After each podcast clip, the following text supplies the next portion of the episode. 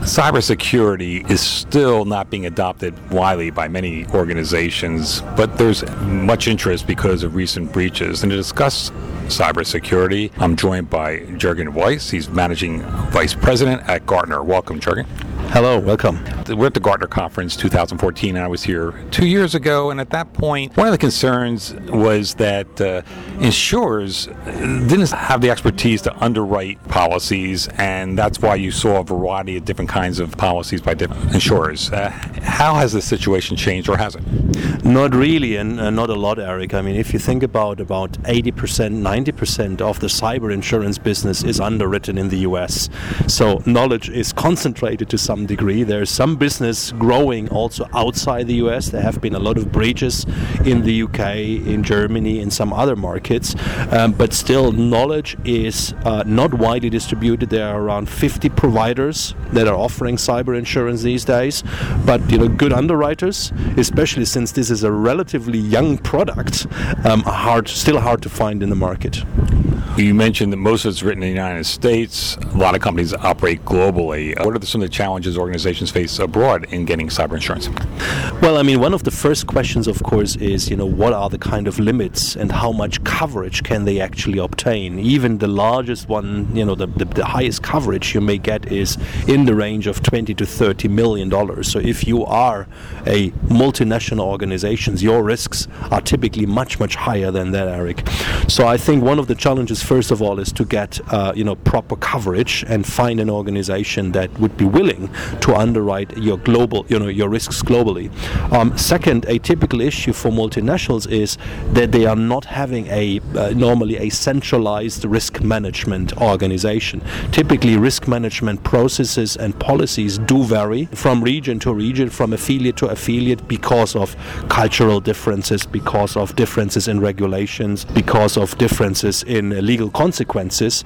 Um, so that is one of the other issues that typically a multinational will go for a more regional approach when it comes to cyber insurance there's still not a lot of companies that are, are, are, buying cyber insurance. There's been a lot of breaches around, a lot of publicities. What's holding organizations back?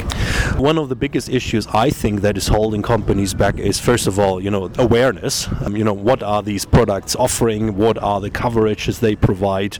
And of course, concerns that are these um, policies really, or are the providers are really covering in the case of a loss? So I think, like any insurance product, you are not sure as a client will that be covered. Uh, on that point, is there enough evidence or uh, data out there to show whether or not insurance companies are paying off as as users expect? Great question. Normally, that is not being settled, you know, in public. So, um, you know, typically there will be, you know, some sort of liability issues that come up, and you know, companies or insurers will not pay the entire amount. The problem is you do have very, very little insight, you know, how much insurers are actually really paying, and you know what is basically be uh, on left on the shoulders of the clients. Do you think that could be reason why some companies aren't buying insurance? That's certainly one of the reasons. Uh, you know, there have also been a number of cases. For instance, there was a case with Sony and their insurance company. Sony wanted to get coverage, but their insurance policy didn't, you know, cover some of the incidents that Sony was exposed to. So, you know, these kind of uh, discussions and legal battles are obviously shying away clients from purchasing cyber insurance. Besides that, one of the other issues issues is the products are still not highly standardized. I mean, I looked at probably 15 different policies, and they are pretty unique still. I mean, you have some commonalities like you know what is being covered, what are li- what are uh, liabilities, what are obligations of customers, and there are also some certain you know coverage areas or risk areas. But still, you know, the products are you know let's say custom designed to some degree to specific client needs. Is that because the newness of relative newness of cyber insurance, or is it because of rapidly changing threat environment out there? A combination of both. A, a couple of a couple of reasons. I mean, first of all, of course, you know the environment is dynamically changing. There are constantly new threats, um, you know, that are being emerging. Also, the types of cyber risks, you know, cyber terrorism, things that we haven't. Uh, I mean, pre- previously I saw a, a um, uh, I saw uh, on the news that Dixon's in the UK was being hacked. The website was hacked, and there was an organization that's basically threatened them to, you know, disclose credit card information if they are not paying a certain amount. So this is like, uh, you know, uh, ransoms to some degree. Uh, is, is this ransomware is something that is insurable? Well, um, you know, I mean, there are a couple of things that are being covered in these policies, and that would be possible. Again, the question is, you know, how is these, you know, typically these are the consequences of, you know, malware or viruses or whatsoever that are being, you know, brought into your network by improper use of end users. That still end users are the biggest threat. You know, it's still in the in in the in these cases. So, you know, the question is, would that be insured at all? That is one of the reasons. I mean, this changing environment, and then of course the um, you know constant um, evolvement. There are there's still you know there's still uh, let's say limited actuarial data to allow insurers to come up with precise calculations. So that's another reasons why these products are so individual.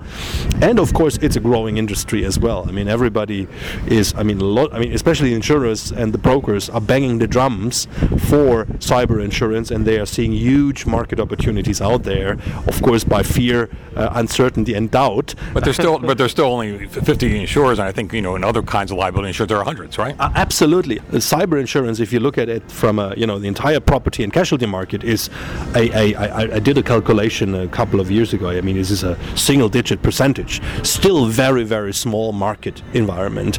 But of course, I mean, specialized and highly specialized, and uh, probably also from a profitability point of view quite interesting for insurance companies, right? Some of the insurance companies are differentiating themselves by offering additional services of basically advising uh, companies how to go about it, risk management uh, packages. Are they usually sold with um, with the insurance itself, or these separate packages? Uh, how valuable are these, and uh, how's that market developing? Yeah, there are two basically two two scenarios here. One scenario is you are going for a um, a cyber insurance policy, and the insurer is covering the losses, so they will just uh, provide monetary compensation. There are also other uh, policies where the insurer is providing, for instance, breach, data breach support, uh, marketing support, uh, public relations, communication support, whatsoever. So they are providing a, a, set of experts which are at your command or which are at your assistance as a client. Uh, I think that is peculiarly interesting and and um, uh, and a good offering for smaller clients, smaller corporate clients that do not have the financial or the human skill, human resources to establish these kind of data breach controls or data breach activities themselves. So I think that's a very valuable offering, especially for smaller customers. Because it's a relatively new field, do premiums vary widely as compared to maybe other kinds yeah, of insurance? Yes, yeah, I mean absolutely. Okay, uh, well, premiums um, would you know vary between roughly fifteen to to, to maybe fifty thousand dollars one million dollar loss. So there is a wide range, which is not only attributed because of the new product types, but also to the types of risks. Are we talking about, let's say, very basic network intrusion? Are we talking about large-scale t- cyber terrorism issues, um, etc.? So the you, you need to imagine that these policies are covering a broad range of risks. So that is partly attributed to the you know distribution of policy premiums if we have the opportunity, we're sitting outside on a nice sunny day here at the Gartner conference, and if we have the opportunity to do this again two years from now, what do you think you'll be talking about with cyber insurance? Well, what I'm thinking about is that cyber insurance is not there's not going to be an explosion in demand. We, we have we have seen steady growth during the last couple of years.